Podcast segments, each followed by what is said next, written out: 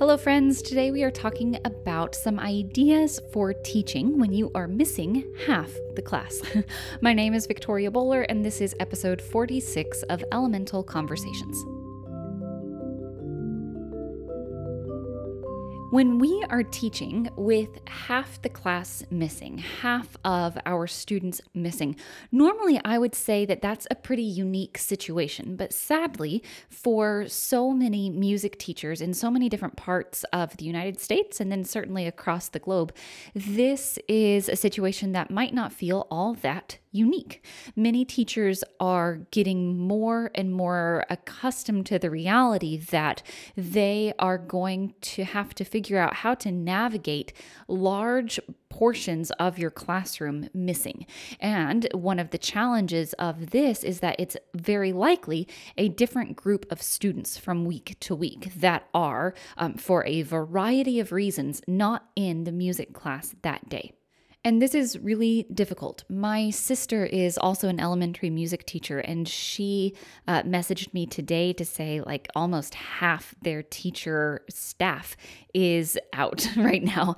So it definitely affects students, and it certainly also affects the colleagues that we work with. So this is a widespread issue that uh, many of us are having to think through. So let's talk about how we might choose to frame this situation. Let's talk about a framework for teaching when half the class is missing and how we can approach that uh, from what we can control, which is our mindset. We have a decision to make about our curriculum, and that's what we'll talk about today. So we'll think through um, how to frame this with our own perspective and then talk about some ways to approach a single lesson if we choose to effectively reteach it multiple times.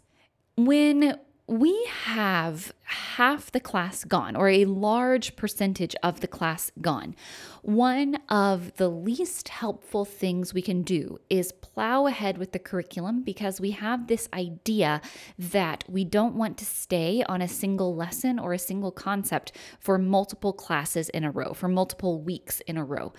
One of the least helpful things we can do is move ahead as if we uh, need to prioritize business as usual. This is not a business as usual situation. This is a situation that calls for a different level of pacing, because what students need from us is unique in this situation, as opposed to a situation where you have a very consistent schedule and you can count on the same group of students showing up every every Monday at eleven fifteen.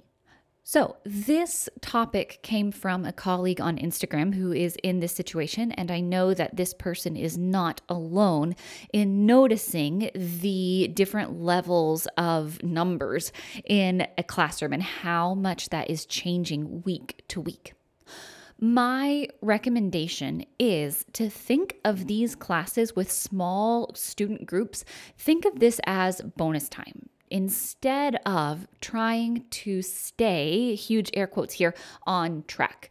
We have known, and we knew before, uh, you know, March twenty twenty, that on track never existed. We knew that curriculum followed students, but this has made so many of us reevaluate our thinking in terms of pacing and student need, because we can see very clearly that what something on a website says as a third grade activity, or something in a textbook, or something from a workshop as a quote third grade activity, we recognize that that might not be where our third graders are. We might not need this activity, or our a third grade students might not be ready to interact with something that is quote third grade level. Yes. So on track never existed. It certainly does not exist right now. So we have no pressure at all. We should not ever be putting pressure on ourselves to stay uh, with the pacing that we would expect a third grade class to go through in a quote typical school year. Yes. The other thing, along with the idea of on track not existing, is if music class is fun, if music class feels like fun and games, if it feels like child's play, then it's totally fine to go back and play games again. If it feels like musical play, then there shouldn't be a reason that students are um, missing out on anything in terms of their music class experience.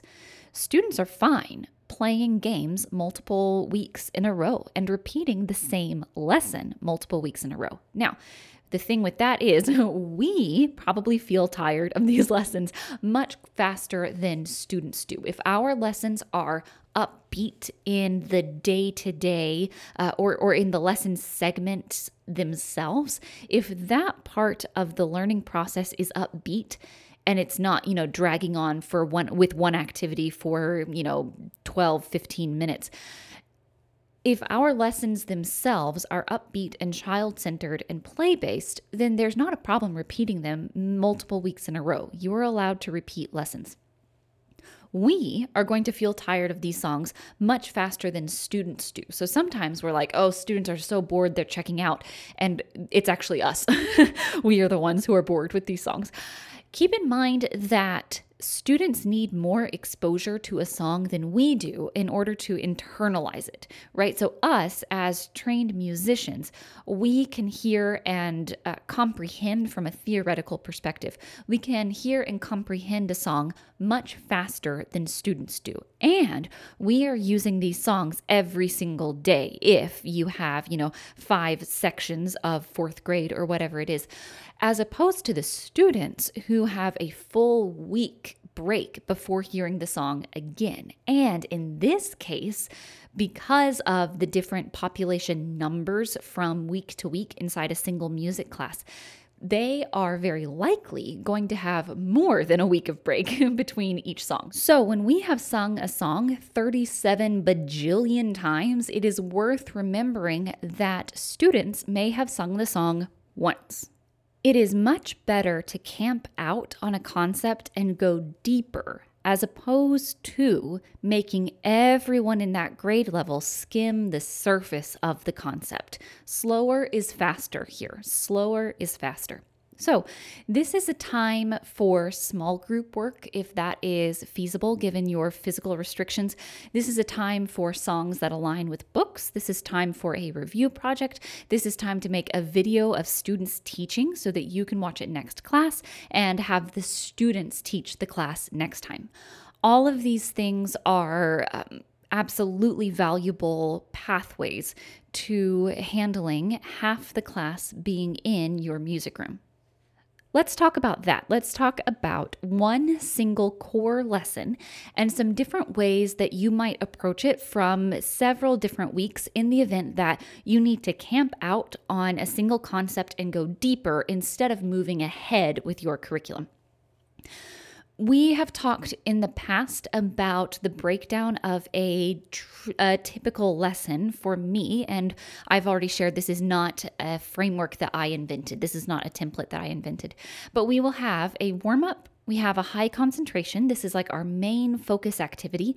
We have a change of pace. That's just to get us moving to do something different. And then we have a secondary focus. This is our kind of second priority of the lesson.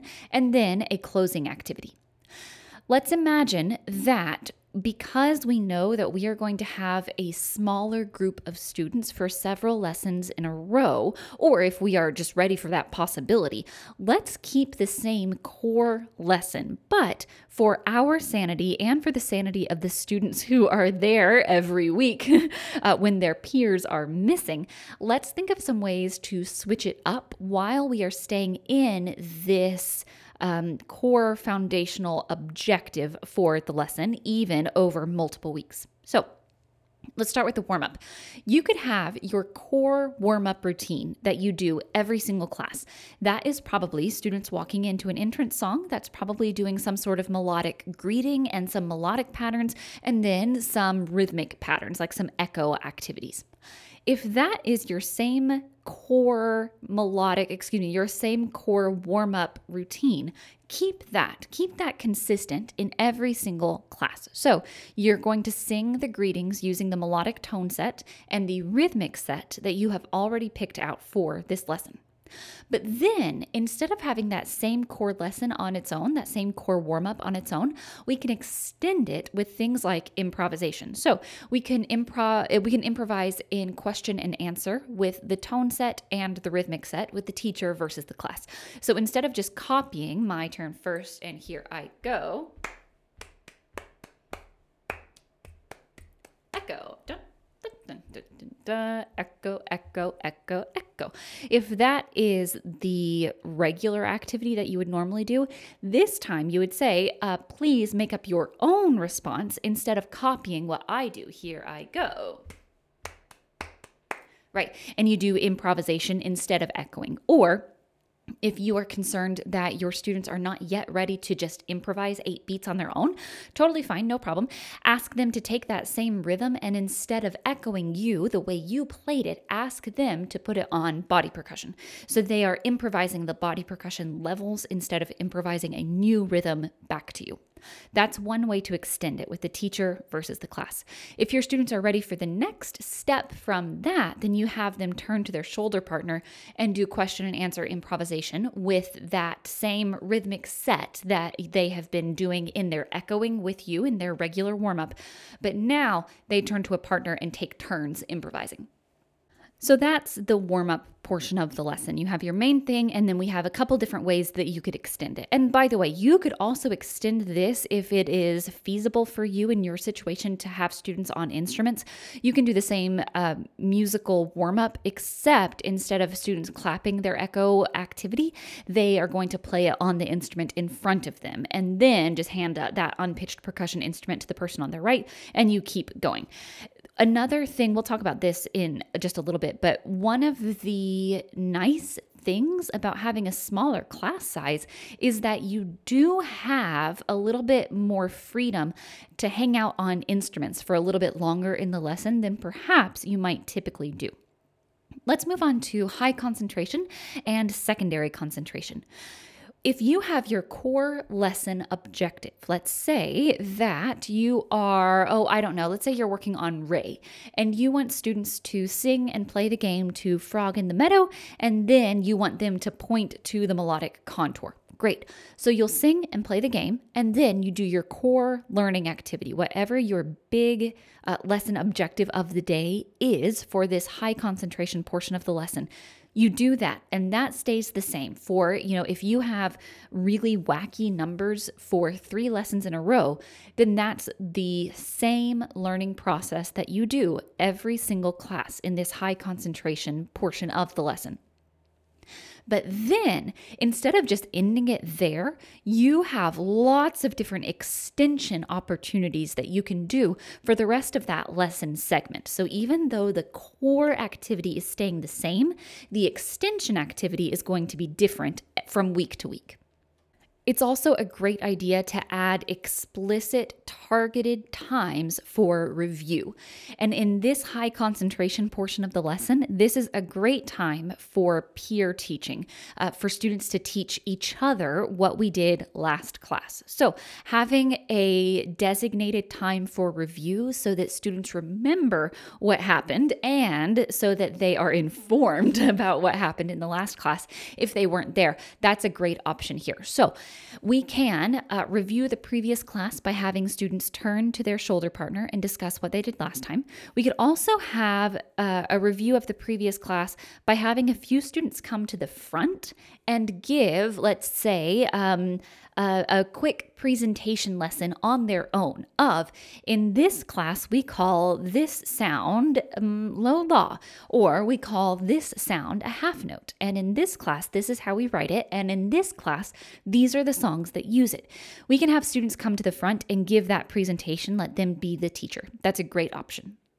We can extend some of these high concentration areas of focus in our lesson after we've done the core teaching segment and after we've done some review. We can extend in a lot of different ways. One option is more time playing instruments. We talked about that with the warm-up. when we have a fewer, when we have fewer students in the class, that makes instrumental activities a little bit less chaotic. Sometimes if you get a lot of instruments going, it can be a little bit stressful for us as the teacher because we are worried about instrument technique. We are worried about people um, not... Uh, throwing the instrument across the room for whatever reason. We are worried about students sharing. We are worried about all of the different noise levels and everything like that. So with a smaller group of students, we have time to really notice students' instrumental technique. This, while we're on the subject of this, this could be a really, really fun time to talk about playing with three mallets on the barred instruments.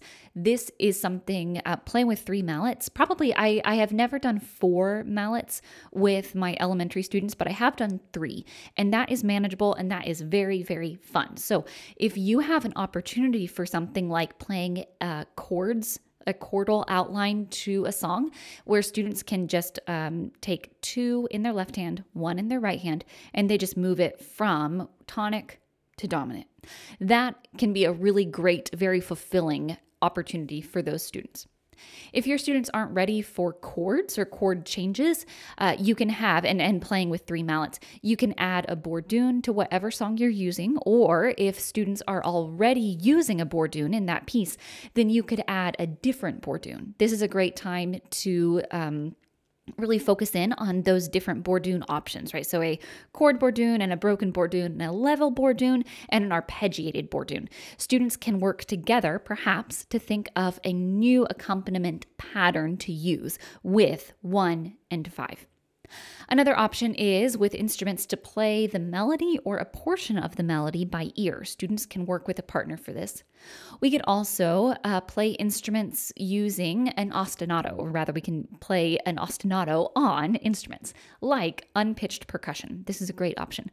Uh, or if you want to add an extension of that same song that you are using in your high concentration lesson and use that same rhythmic set that you are focusing on in that portion, uh, but instead of using it in the context of your core song, you can put on some pop music and do echo playing with four beat or eight beat rhythms with unpitched percussion that use that target element.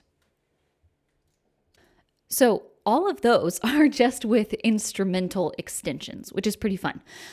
We can also do some rhythmic and melodic dictation. So if you have students using graphic notation or using standard Western notation, or if you can give them manipulatives like bingo chips or popsicle sticks or Q-tips or strips of paper, anything like that. If you have opportunity for this, this can give you so much information about how students are handling or how they are working through their rhythmic or melodic understanding of whatever element you're working on. A nice progression for this, if you're not sure where students are, let's imagine that, um, let's go with the melodic direction. Let's say that you are doing so, mi, la. One way to do this would be to actually sing patterns on solfege and then students write them down with their manipulatives. That's a really nice first step. An extension away from that, kind of the next level up, would be for you to sing it on a neutral syllable and students uh, translate it in their minds and then write it down. And then the step away from that would be for you to play the melodic uh, pattern instead of singing it. So playing it on a barred instrument or a piano or on a recorder, if that's available to you, that is the next level. And the same thing is true for the instrumental side of things. If you say ta, ta, ta, dee, ta, and students say ta, ta, ta, dee, ta, and then they write it down with popsicle sticks. That's kind of the base level of what we would expect them to do. That is just, um, that is just kind of regurgitating what you said. But if you say ch, ch, ch, ch, ch, and then they write down ta, ta, ta, dee, ta, that's the next level up. And then the next level up from that would be for you to play that rhythm on a glockenspiel or a hand drum or something like that.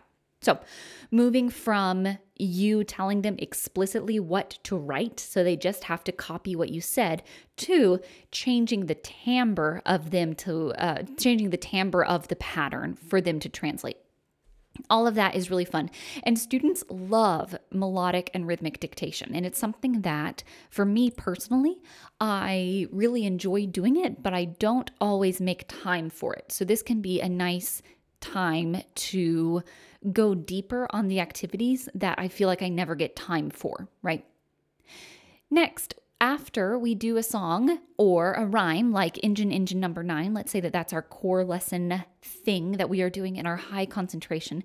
Let's say that we are going to uh, speak Engine, Engine Number Nine, and then the core learning activity would be for us to tiptoe and step around the room to the rhythm of Engine, Engine Number Nine. Great. So that would be the core lesson component that we keep every single class. But then an extension option could be to find a picture book with engine, engine number nine, or a picture book with a train, or a picture book about travel, right? We don't need to get very, very, very specific with it, uh, but connect some of the repertoire that we are doing to the picture book as an extension idea. So extension ideas after the core lesson segment for this high concentration and secondary concentration option. So far, we have talked about, number one, making explicit time for review, but then when we do get into extension, more time playing instruments, melodic and rhythmic dictation, connecting repertoire, whatever we're using, to picture books. And by the way, my favorite place to get those picture books, if you do not want to kind of hunt down options on the school library or in your school library, Get Epic is absolutely a website that I would recommend you check out. They have lots of really wonderful options that you can access for free and then display on your screen in front of the class. And then the last idea for extending a high concentration or a secondary concentration lesson segment would be to add more opportunities for improvisation and arranging. So some very quick, like drag and drop improvisation and arranging ideas could be to keep the rhythm of the song the same, but students create a new melody with their partner at a barred instrument. So the rhythm is the same, the melody is what students are arranging. Another option is to create an ostinato using thematic words from the song. So um, an example of that could be, if we go back to engine, engine number nine, you could say uh, engine train, engine train. Or if you're doing bee, bee, bumblebee, it's bumblebee, bumblebee. And students are creating ostinati with those thematic words from the song. This is also a great opportunity for rhythmic building blocks if you want manipulatives that students can physically move around to create their ostinato. Another option would be uh, in small groups, students create a new version of a passing game, or perhaps you take a song that wasn't a passing game to begin with and students turn it into a passing game. This would be appropriate for upper elementary in a group of four to, ooh, I would say six tops, but that would depend on your students. Another option that is super easy is just to take a song or a rhyme and assign a different unpitched percussion instrument to each line of the song. And then the last idea is to improvise a new ending to the song, maybe on body percussion, maybe on unpitched percussion, or maybe on barred instruments. Or you might notate the song on the board, but then you, as the teacher, you erase some measures. So maybe you keep measures one and three, but you erase measures two and four. And as a whole class, everybody is improvising measures two and four. They're creating their own version of the song there. Since the high concentration and that secondary concentration, since those are the segments of the lesson that are going to take up the most amount of time, that also gives us a lot of different opportunities to try out some of these different extension options. And again, my recommendation, depending on your capacity as a teacher, uh, would be to keep the core lesson activity the same, but then change the extension from week to week. Next, let's talk about change of pace. This is something where uh, we might learn a new dance, and maybe this is something that we are explicitly doing just for fun. Or maybe uh, students are creating their own dance. Maybe we are moving to pop music. Or maybe students can choose from a list of games on the board that you have decided ahead of time that you are ready to facilitate, that you know students will know how to do, all of those things. You provide students a list of songs on the board and students get to choose which singing game they do. And if you have one that is, you know, most of the class voted for this option, but the runner up was this other option, then great, keep that and use it as a closing activity. Let's talk about the closing activity then. The easy thing to do is for students to choose the closing song. That's a, a beautiful option. This is also the time that we would want to make for students to review what we've done in the next class, or excuse me, what we've done in this class, because we know that in the next class, we are going to prioritize reviewing what we have done today.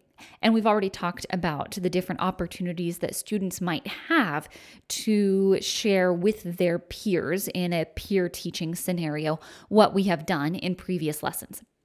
So one just drag and drop idea is for you to say, okay, what did we do today? And you just lead a class discussion, right? So that's teacher and the class.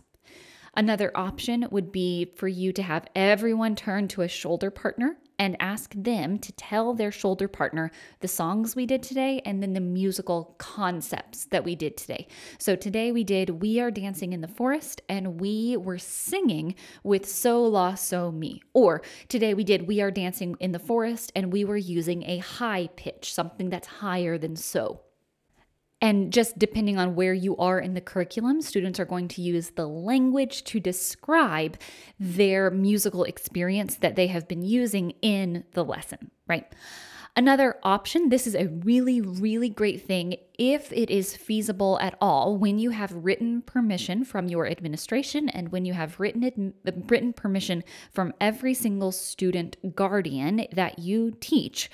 Videoing a student explaining the key concepts of the lesson, that is such a valuable activity. It is so valuable on so many different levels, and it's a lot of fun. Kids feel like the movie star, and they are.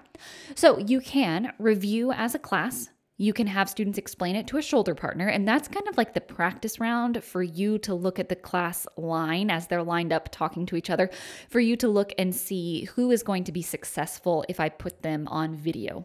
And then you'll just ask a student, would you like to be videoed explaining what we did, the exact thing that you just shared with your partner? Would you like to be on video explaining that so that we can watch it in the next class? Or, and or, so that I can put it on Seesaw for the rest of our friends who are not here. Having written permission, I just want to reiterate one more time, having written permission from the administration and from parents, and then asking students first before you just pull out your school iPad and say, okay, let's go, right? This is a really nice time for students to be the teacher, and it also checks off a couple more boxes. So before we move on from this little segment that we are talking about, we are going to keep our uh, lesson structure the same, unless you're doing something totally different, like a review project, like we've talked about in the past. Um, unless you are doing something totally different, my recommendation is to keep your lesson the same, hang out on a concept and go deeper instead of trying to cram everyone through to stay with what you feel like is on track. And then finding ways to switch up the lesson activities while you stay on the same concept so that you don't go absolutely bonkers with the same exact lesson thirty-seven different times. Okay, let's talk about program advocacy and some potential uh, positive sides to having a smaller class size. I mentioned using student review videos to put on Seesaw. This is something that I have done, not in this context, but this is something that I have done in preparation for an Informants. It makes it so fun for students to know that they are on Seesaw as the teacher, teaching their parents and teaching all of their friends' parents about Ta and Toddy or about Ray or whatever it is. This is absolutely a great way for students to learn from each other, but it also serves as an advocacy piece for our music programs. This might be one of the only opportunities that parents have to hear their students talk about what they are learning in music class. The very last thing that I would offer for us to consider in this conversation is uh, that multiple things can be true at once. So it can be one hundred percent true that it is frustrating and um, sad and stressful when we have such different numbers from week to week in terms of what students are in front of us for us to teach. All of those things are true. And it can also be true that small class sizes can be a blessing. The positives of having a small class size do not negate the negatives, the negative feelings that we can have when we are faced with all of these disruptions, right? So multiple things can be true at the same time. When we think about small class sizes as a blessing, I think about when I was in elementary school, I had an aunt who would take all of the cousins individually on dates. We would go get a Frosty from Wendy's, or we would go to the park, or whatever it is. And as someone whose love language is quality time, this was a really, really big deal to me that she would take the time to pick us up from school and spend some of that, you know, it was, it was a short thing. It was like twenty minutes, but she was spending that quality time with us intentionally. And especially because I come from a big family, this uh, kind of quality time with an adult was really rare. And it's something that I never forgot. It made a huge impact on me as an elementary school student to have that quality time with my aunt. So, what if it is possible that this is an extra dose of quality time with our students that we normally wouldn't have? What if this is an opportunity to get to know students on a level that normally in a typical school year, with everything running as smoothly as it was in the past, uh, which of course was varying levels of smooth, I understand. But if everything were running as normal, we might not get this thirty-five minutes with these twelve students. We might be doing thirty-five minutes with twenty-four students, right? So what if we have the opportunity to build more impactful relationships with these students now that we have them in fewer numbers from week to week? Again, I want to be clear, that does not negate the challenges. That doesn't negate the sadness that we feel, or the stress that we feel, or the burnout that we feel. It can be true that there are positives to this situation, and it can be true that we have some tough feelings around this topic. Hopefully, as we look at what students need from us in terms of a music curriculum that meets them where they are, and a music curriculum that we still enjoy teaching, right? A curriculum that's not driving us crazy as we just repeat the same lesson over and over and over. Hopefully, we have an alignment with a student-centered lesson with lots of options for student choice, lots of options for student extension, and we can rest secure in the knowledge that we are doing everything that we need to in this moment in time. What we are doing in the classroom is enough.